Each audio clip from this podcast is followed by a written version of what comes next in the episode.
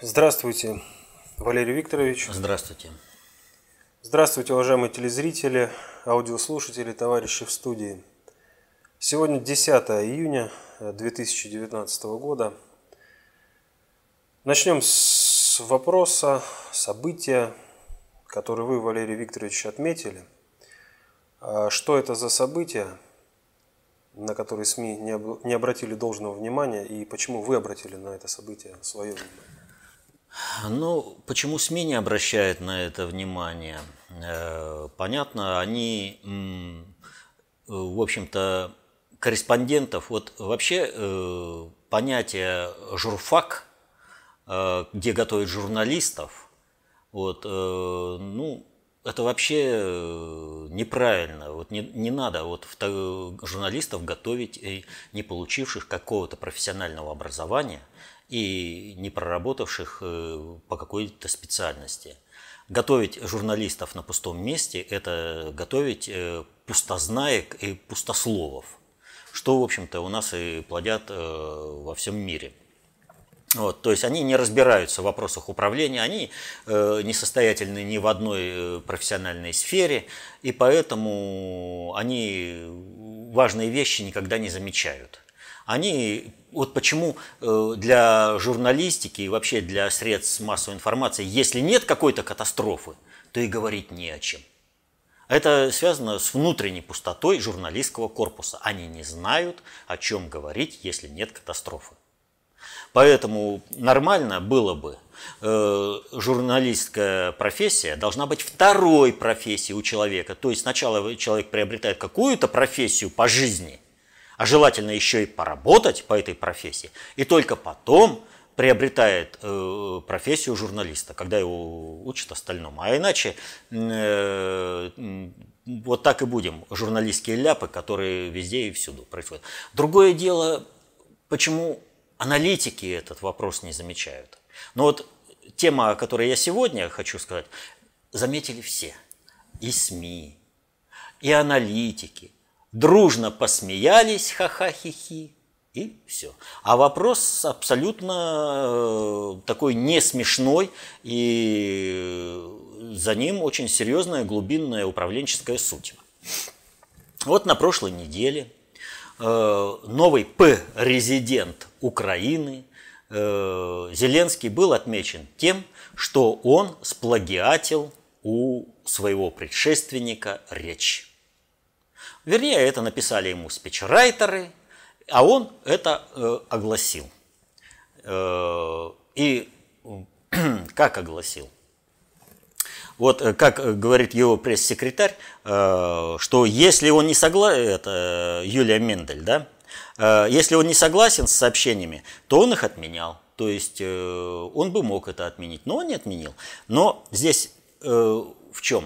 Смотрите, Э, журналист, э, вот, э, он огласил то, что было сказано бывшим президентом на съезде его партии. То есть это бы так и осталось бы где-то что-то там неуслышанным, если бы вот не обвинение в этом плагиате. На самом деле никакого плагиата нет. Вот абсолютно нет. Дело в том, что вот эта акция с якобы плагиатом из выступления Порошенко, она была продумана заранее и осуществлена.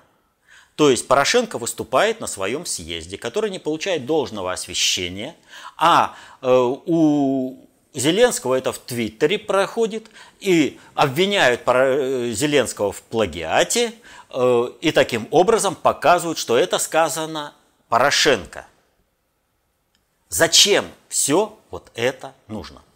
Ну, э, то, что э, Зеленский что-то там отменяет, а что-то он там э, не отменяет, ну, человек, который в тех условиях, когда он должен выступать от себя, без листа, читает с листа, ну, это о чем вообще говорит? То есть он вообще ни в чем не разбирается, он вот, а везде, где он что-то делает управленческое, постоянно вспоминается рекламный ролик, антиролик, антирекламный, который Порошенко про него показывал. Ты умеешь хоть что-то делать? Не, я умею смеяться. То есть опошлить любую вещь э, из, э, типа это смешно. Так вот, в чем суть? Все обратили внимание, что Зеленский практически ничего не делает, и он вообще не касается сферы управления. Страна управляется как бы на автопилоте. Почему? Но дело в том, что, я повторю, до сих пор не решен баланс сил и соотношений с тем, э, кто и как будет управлять страной. То есть та кланово-корпоративная группировка, которая выдвинула Зеленского, она нарушила э, соглашение. Ну, Паниковский нарушил конвенцию. Вот. Они нарушили. В результате произошел сбой управленческий, и его надо э, нивелировать. Дело в том, что Зеленский своим непрофессионализмом и э, из-за его избрания развернувшейся межклановой корпоративной войне, когда начинают воевать за теплые места, э, ускорил Э, ускоряет крушение вот этой э, бандеровской Украины сведомой, которая в полную меру реализовалась в результате государственного переворота в 2014 году, он ускоряет этот процесс и дает возможность для маневра на международной арене для России. Одно непризнание Зеленского – развязала фактически руки нашему государю.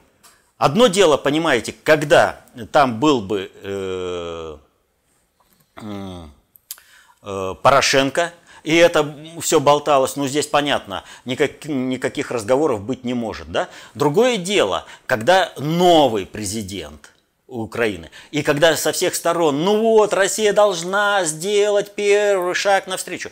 Почему Россия что-то, кому-то она должна? Вот с какой радости Россия чего-то там должна? Россия должна защищать интересы своего государства и своего населения. С какой радости президент, государь России должен унижаться перед каким-то ублюдком, я имею в виду Зеленского, который оскорбляет Путина как хоть. Вы понимаете, что значит встречный шаг в этих отношениях? Это означает, что во всей международной картине, во всех международных отношениях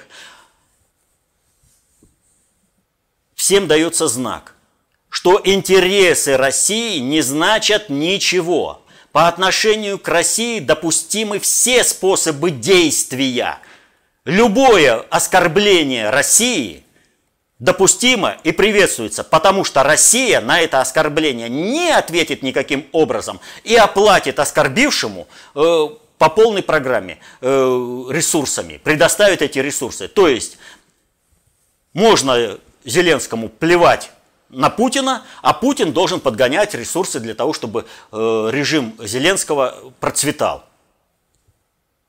И вот э, когда какой-нибудь Э, журналист это говорит, это понятно, он вообще ничего не соображает. А когда говорит какой-то политолог, то он-то прекрасно должен соображать, что э, в этих условиях человек, который во время избирательной кампании, будучи кандидатом в президенты, оскорбил руководителя другой страны, он должен на коленях ползти к этому человеку, которого он оскорбил, и вымаливать прощение. Не Россия должна идти к Зеленскому, а Зеленский должен э, на коленях лбом биться и, про, и молить, Владимир Владимирович, прости меня, дурака, согласен понести любое наказание. Наказание обязательно. Наказание обязательно. Любое наказание. Только выслушай.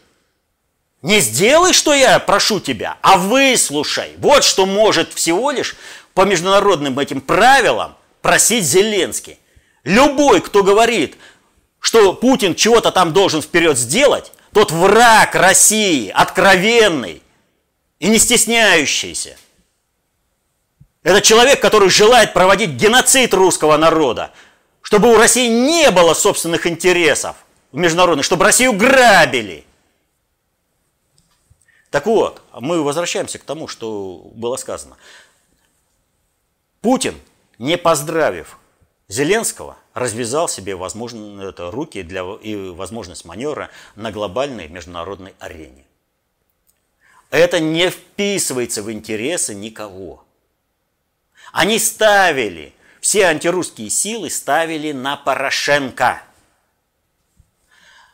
И та разбалансировка управления, которая сейчас э, наблюдается на Украине, она должна быть нивелирована. И что сделали? Нужно же дать сигнал. И поэтому, прошу прощения,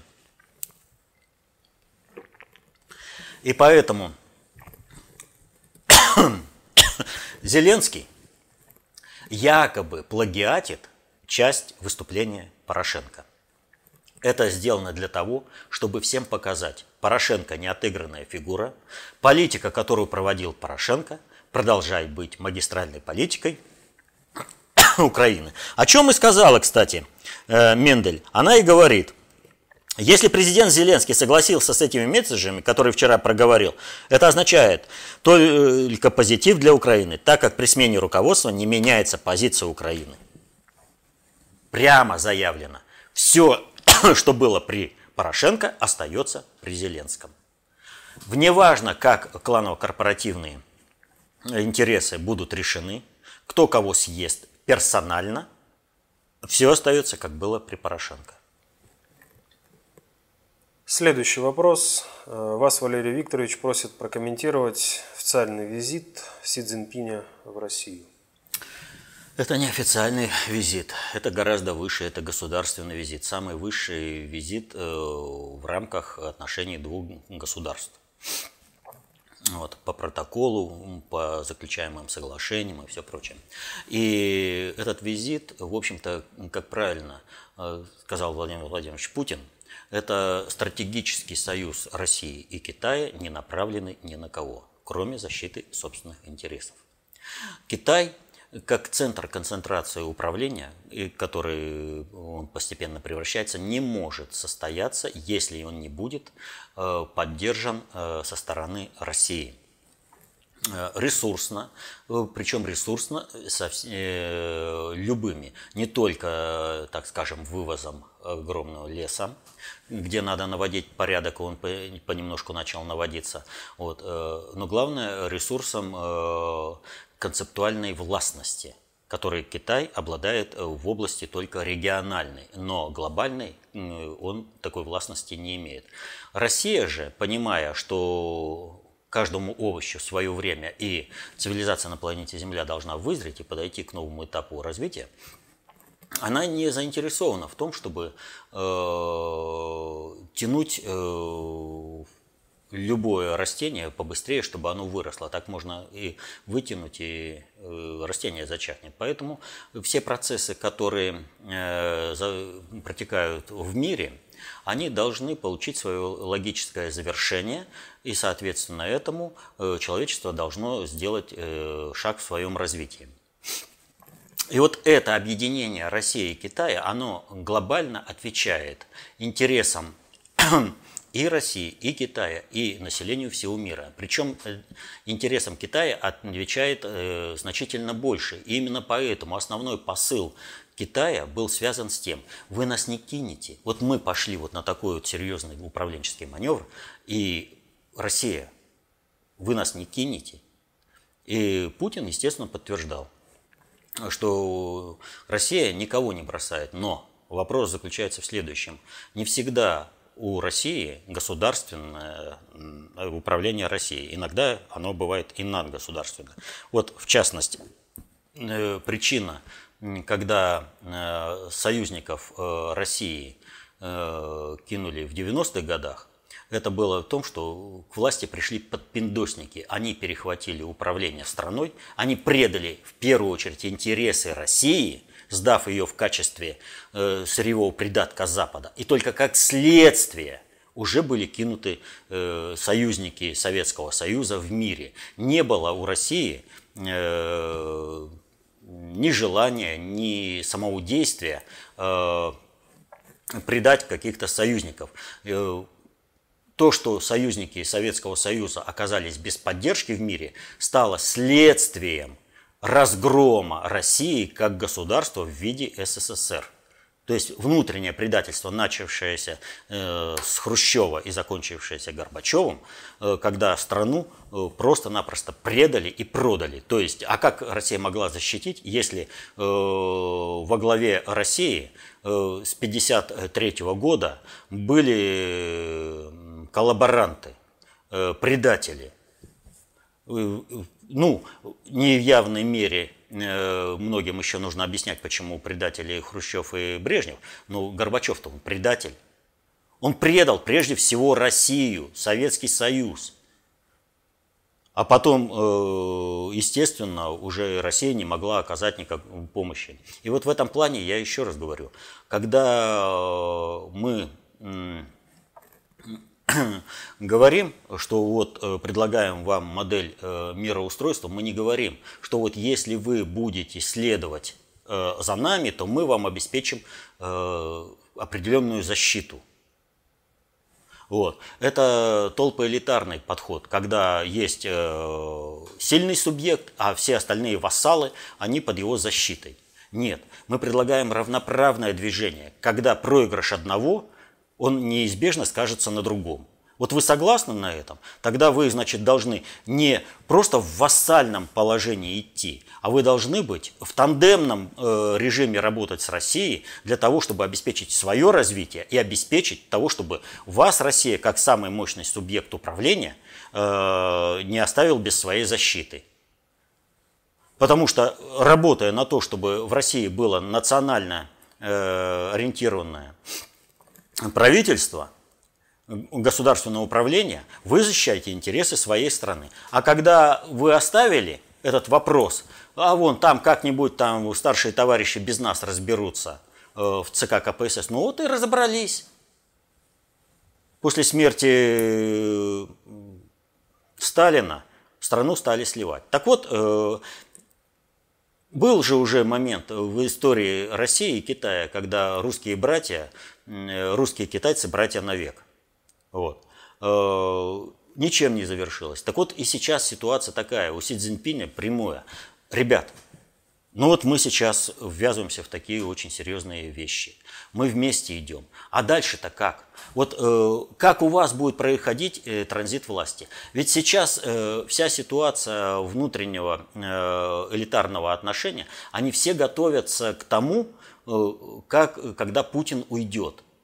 Они сейчас занимаются рейдерскими захватами, создают различные проблемы друг другу, но при этом расшатывают собственно государство. Они уничтожают свое государство. Все кланы сейчас с увлечением рубят сук, на котором сидят. Они не понимают, что то, чем они сейчас занимаются, приведет к крушению государства вообще и их персонально, лично, каждого.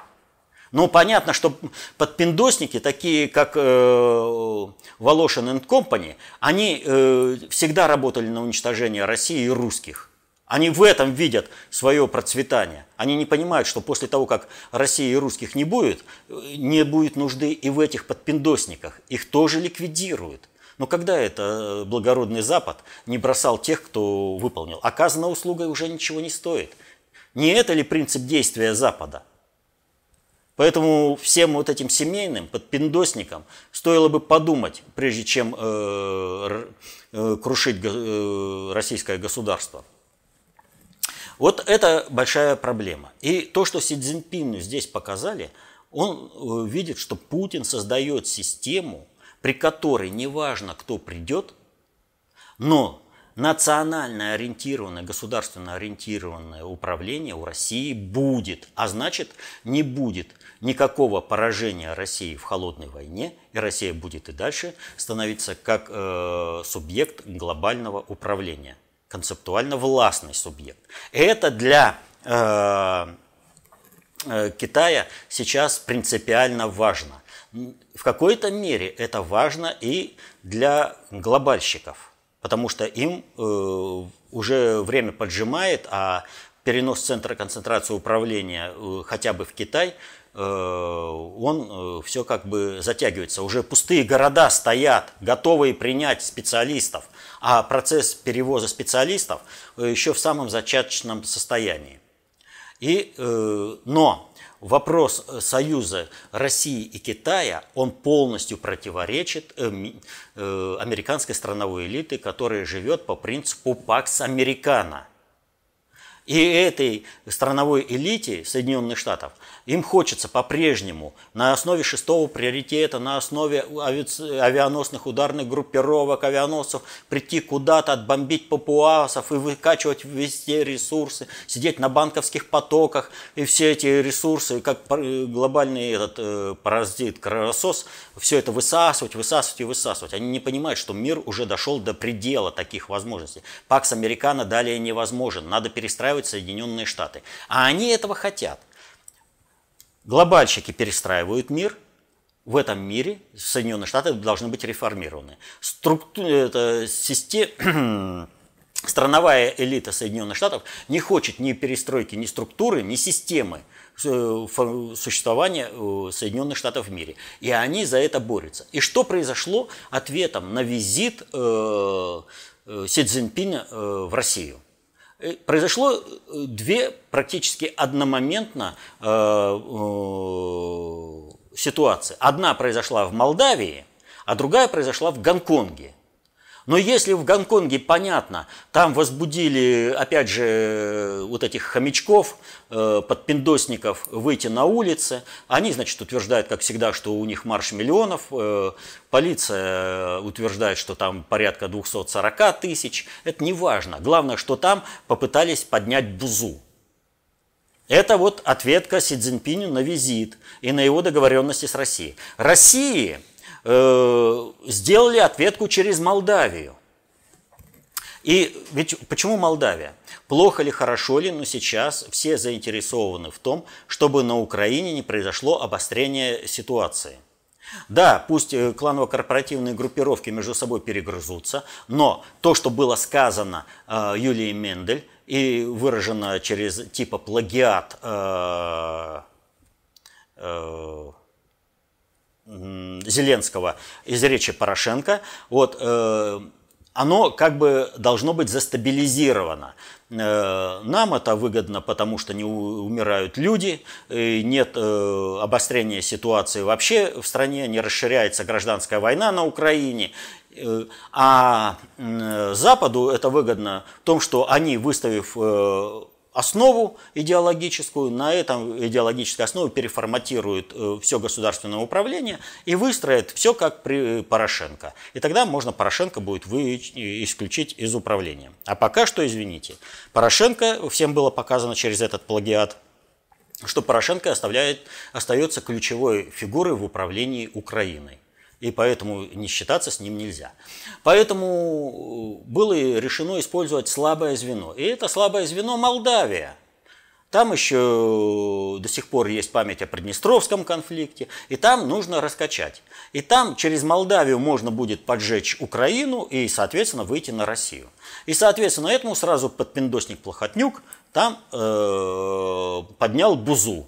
И вот посмотрите, как сделано было совокупно. Сразу же Э, послы России, Соединенных Штатов, ЕС сразу сказали, нет, законность вот, э, за парламентом, э, правительство Санду, все это, это все спокойно. Но Плохотнюку, которому вообще плевать на интересы Молдавии, вот, ему главное услужить своим хозяевам, американским, американской страновой элите.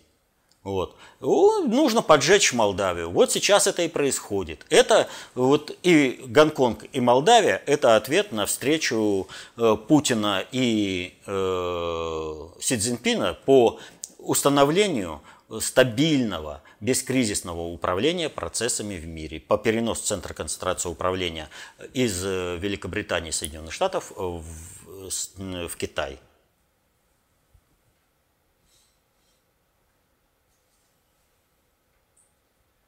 Следующий вопрос у нас э, тоже связан с Китаем. Валерий Викторович, 30 лет событиям на площади Тяньаньмэнь. Э, что представляло собой случившееся на этой площади 30 лет тому назад? Почему в Китае по сей день запрещено обсуждать это событие и каков действительный характер и подтекст случившегося? Характер и подтекст э, случившегося, там, значит, э, Джан э, вылетело из головы. Его Джан Зимин сменил. Э, так вот, э, у Китая был собственный Горбачев. Э, это секретарь ЦК КПК Джан...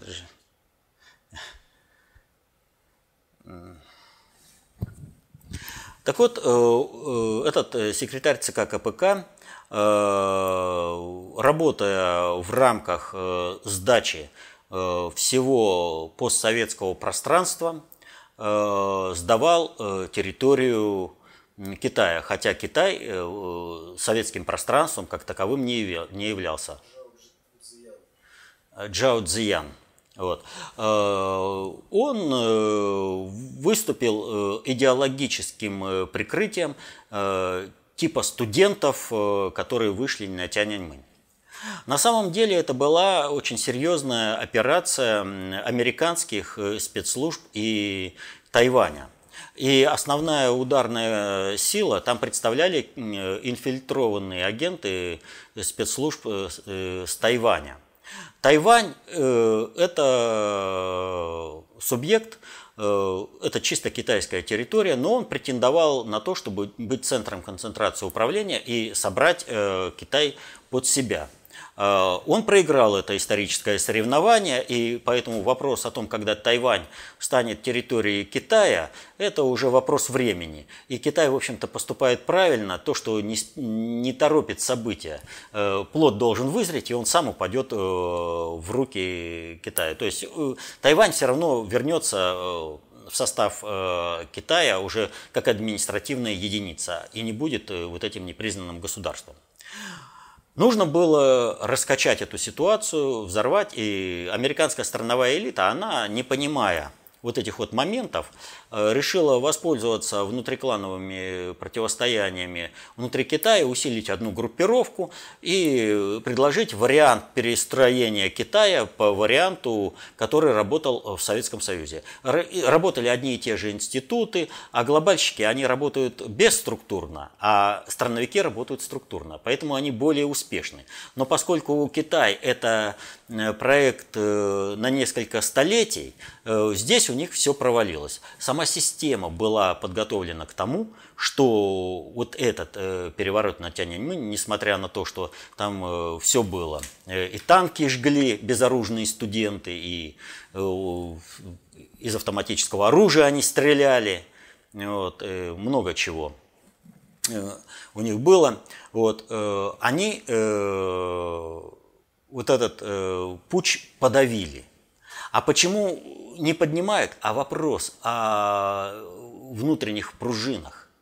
Как было использованы внутрикитайский механизм э, э, КПК, как было использовано надгосударственное управление в лице американской страновой элиты, как было использованы спецслужбы э, Тайваня и как при помощи надгосударственного управления Китай Э, подавил это антикитайское восстание, э, этот мятеж антикитайский. Вот эти вопросы толпе, они не должны быть озвучены. И, соответственно, этому э, вопрос и не изучается. А потом будет определенно выработаны определенные клише, которые толпе будут предъявлены.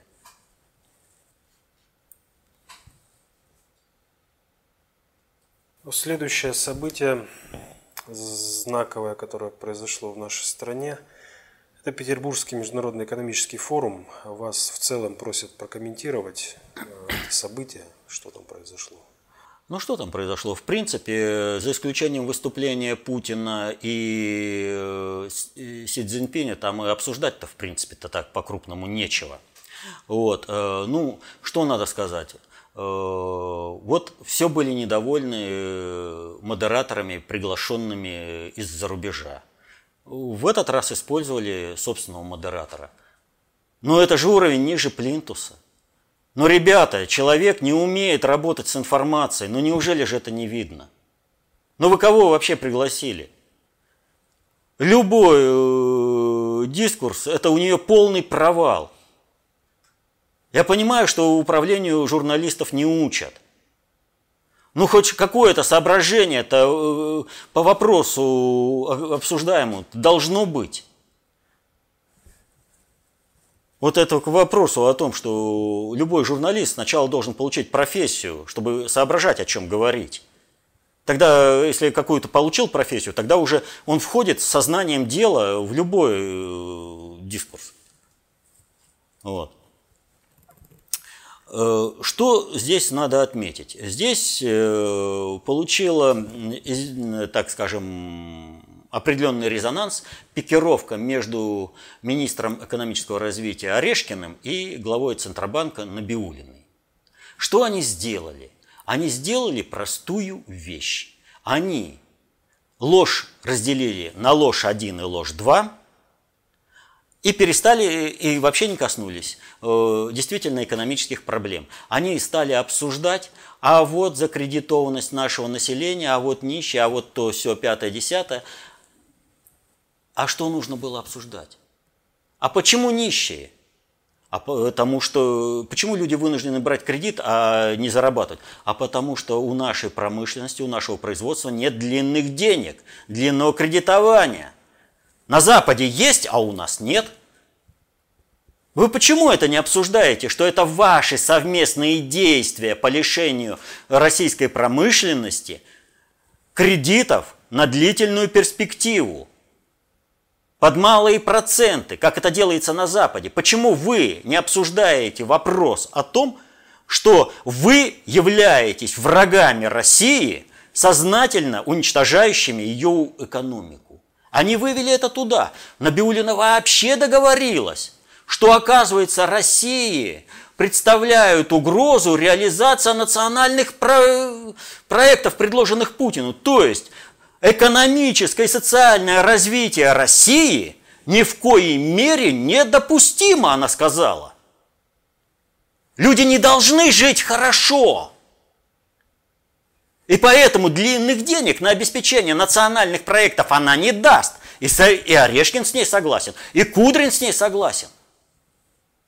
Там, как всегда, э, как на всех этих форумах, хоть на Гайдаровском форуме, ну на э, Петербургском э, немножко все-таки в другом аспекте, там хоть что-то проявляется в плане о том, как России жить-то, как выжить. На Гайдаровском форуме всегда обсуждают только одно, как эффективнее убить Россию. Кудрин, Набиулина, Силуанов, Орешкин говорили только об одном – как миру будет хорошо, если Россию убить как государственный субъект. И как они стараются это сделать. А чтобы народ запудрить, вот они и начали. Вот люди нищие. Да как же они не будут нищие, если они убивают экономику России на корню?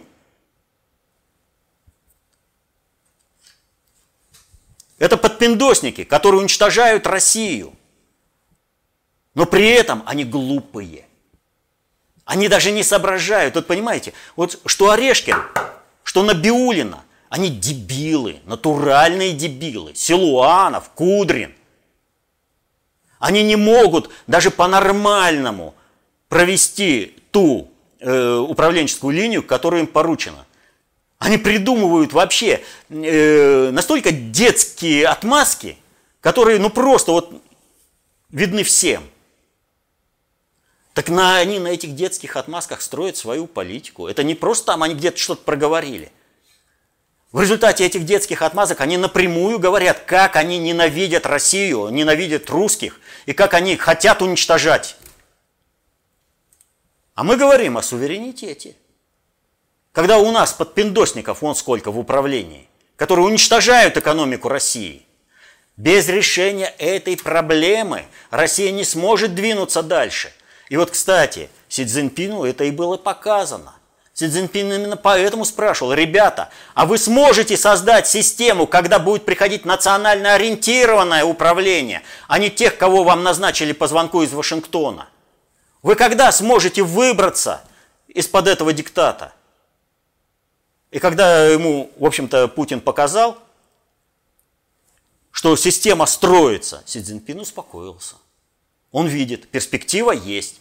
Не будет всех этих Орешкиных, Набиулиных, Кудриных, Силуановых и прочих подпиндосников, мечтающих об уничтожении России. Они, именно они создают все те проблемы в экономике, которые возмущают людей. Им нужно во что бы то ни стало вывести людей на Майдан, свергнуть Путина и устроить здесь гражданскую войну а Украина. Это их цель. Ну, настолько откровенно обо всем говорят. Так что это вот, пожалуй, э, все итоги Петербургского форума. Все остальное, э, ну нет еще там нормального обсуждения о том, как, чтобы Россия выжила. Там по-прежнему дискурс, который навязали Орешкин, э, вернее, не навязали, а в котором работали Орешкин и Набиулина, как эффективно уничтожить Россию. Национальные проекты ей помешали. Социально-экономическое развитие России, благосостояние, комфортность жизни людей ей помешало. Как это так? Это же будет плохо моему американскому хозяину, если русские будут работать на себя, если русское государство будет не сырьевым придатком Соединенных Штатов, а государством. Как ей жить-то? У нее миро весь миропорядок рухнет. Все, чем она жила.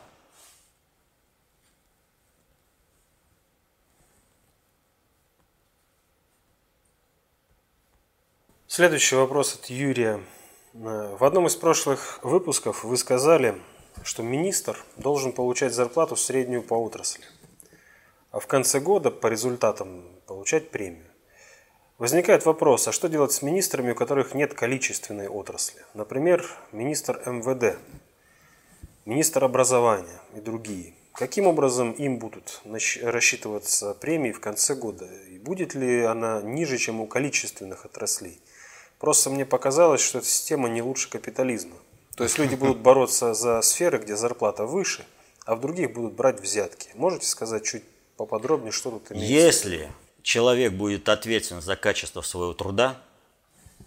Вот если на Биулину спросить не за инфляцию, а за развитие экономики, за кредитование, то есть почему у нашей промышленности нет длинных денег, таких, как это есть на Западе, это совершенно другой вопрос. Вопрос заключается в следующем, что каждая сфера имеет собственные показатели развития. Вот, например, э, правоохранительная сторона. Да? Если будут оцениваться параметры того, насколько снизилась э, преступность, насколько снизилось неправосудное осуждение людей, э, привлечение их к уголовной там, ответственности или вообще – Э, безосновательное возбуждение уголовных дел. Это одни показатели. То есть, насколько людям становится комфортно жить в мире и безопасно гулять на улицах. А то, что сейчас происходит?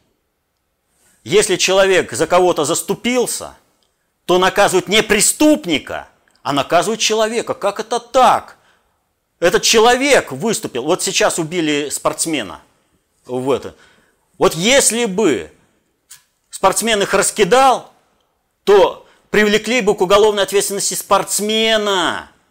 А сейчас дадут ниже нижнего тем, кто его убил.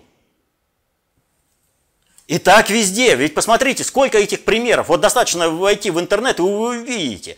Человек, остановивший хулигана, который терроризирует всех людей – он тут же наказывается. Полиция бросает все дела, прокуратура бросает все дела, суд все бросает. Он самый виновный. А тот, который э, совершал преступление, терроризировал людей, уже безвинно пострадавший.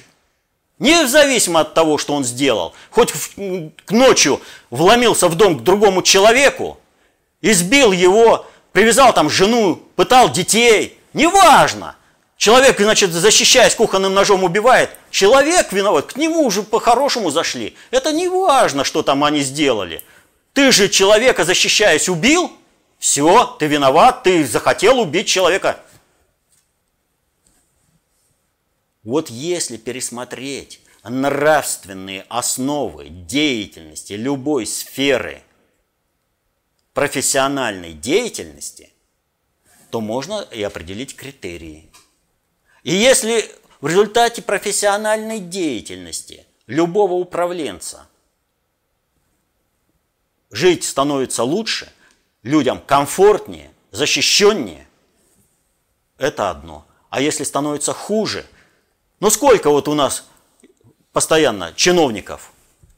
В три раза больше, чем э, было при Советском Союзе. Но тогда было 300 миллионов населения, а сейчас 140. А чиновников в три раза больше – а попробуйте, решите через чиновничьи все эти препоны.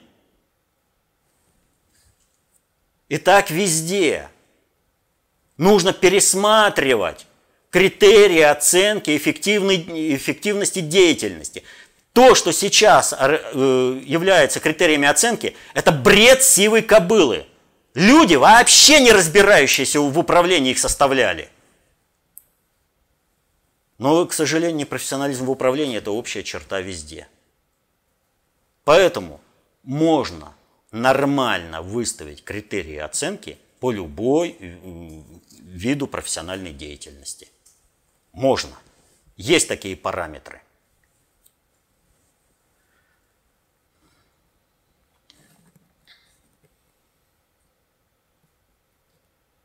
Следующий вопрос от Леонида, который прислал э, следующее сообщение.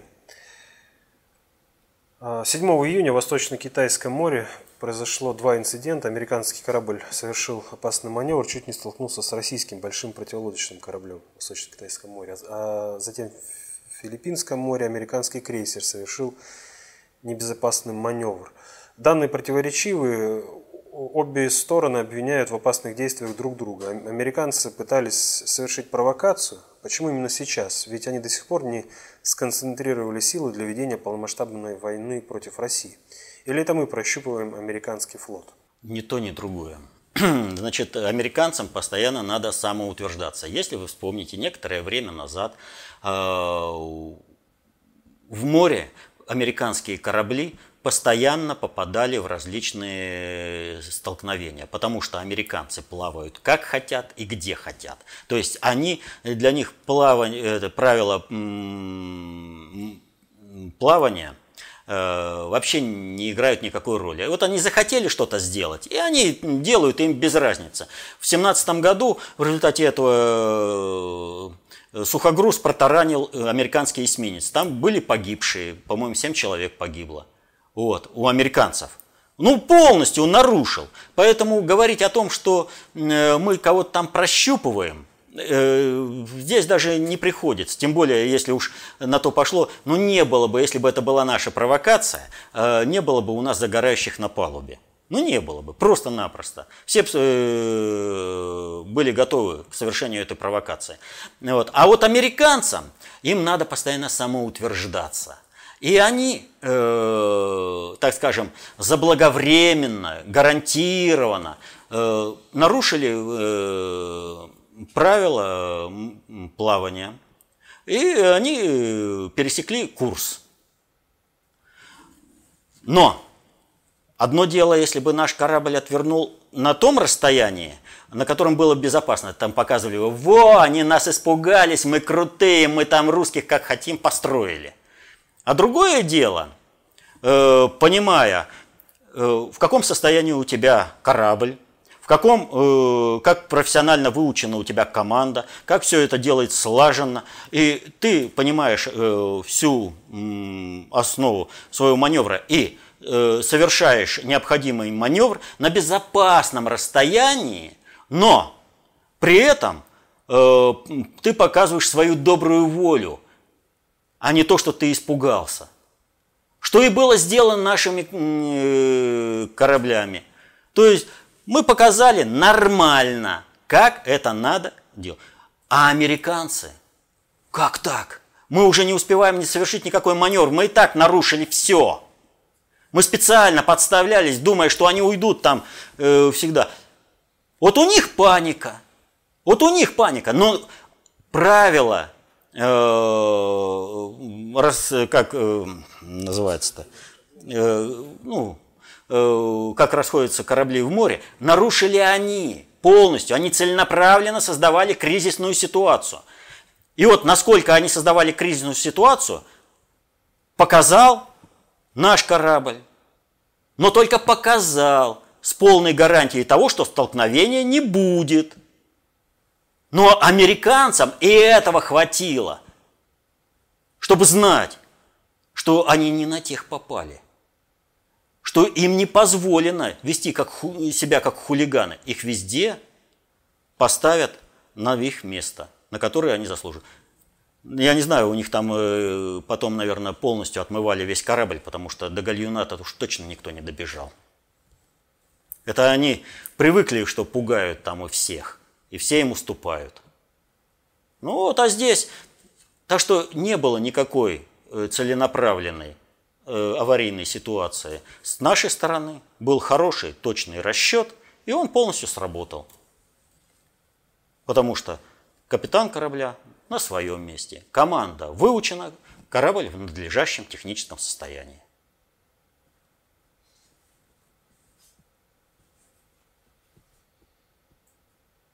Ну, еще один вопрос от Андрея.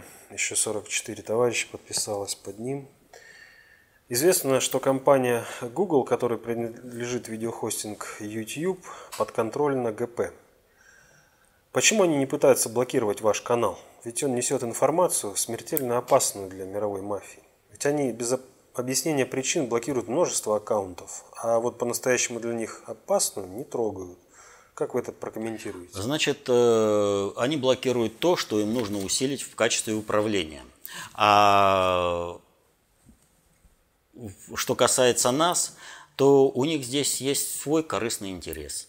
Дело в том, что та аналитика, которую представляем мы, ее больше в интернете нет от слова совсем. К сожалению, это данность. Мне бы очень хотелось, чтобы появились такие ресурсы. Попытки такие есть создать такие ресурсы. Но, к сожалению, это только попытки. Вот. А что требуется глобальному управлению? Глобальному управлению требуется нормальный анализ текущей обстановки. И поэтому те 100 тысяч, э, которые нас смотрят, нас в первый день, э, которые смотрят нас э, по всему миру, на Западе это прежде всего профессиональные структуры управления, которым нужен объективный, дееспособный анализ текущей обстановки. И поэтому, соотнося 7 миллиардов на планете Земля – Э, миллионные просмотры э, у различных э, роликов, которые там толпу водят туда-сюда и все прочее. Что такое 100 тысяч? Но зато эти 100 тысяч, вернее, вот 100 тысяч ничего не представляют в плане управления, чтобы здесь и сейчас провести управление, но зато полученный анализ таким образом можно использовать в своем управлении для повышения своего качества управления. Им нужна обратная связь с управляемым объектом. Им нужен другой взгляд на протекающие процессы управления. Иначе, у них же, посмотрите, сыпется все управление, все сыпется. У них конфликты и, и с американской страновой элитой. У них проблемы э, перехода управления, э, скажем, на Украине, в Молдавии, да даже в Китае. Везде проблемы. Им эти проблемы надо решать. Но если их решать, не зная, э, э, как эти процессы смотрятся с позиции концептуальной власти, в рамках глобальной политики, то тогда эти процессы можно будет э, не решить, а наоборот при помощи этих процессов погибнуть. Они не хотят эту систему свою губить. Поэтому пока Э, они могут использовать э, наше, нашу аналитику для повышения собственного качества управления, они будут это делать.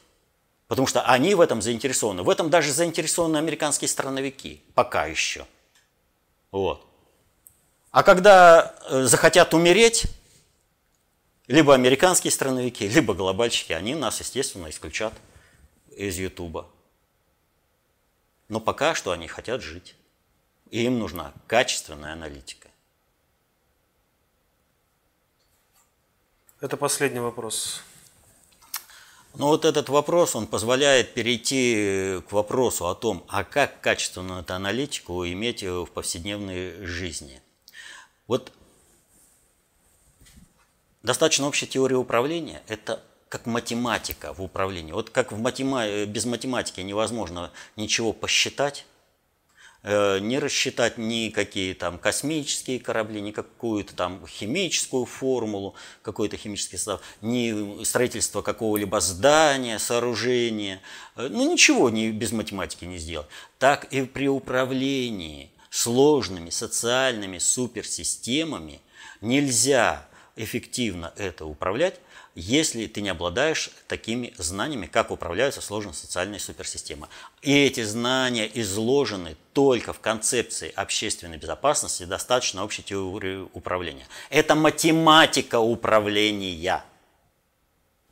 Поэтому, если человек знает концепцию общественной безопасности, достаточно общей теории управления, он может на основе этого проводить анализ текущих управленческих процессов и на основе проведенного анализа найти свое место и свою линию поведения, как э, работая в рамках сложившейся среды, защитить интересы свои и своей семьи.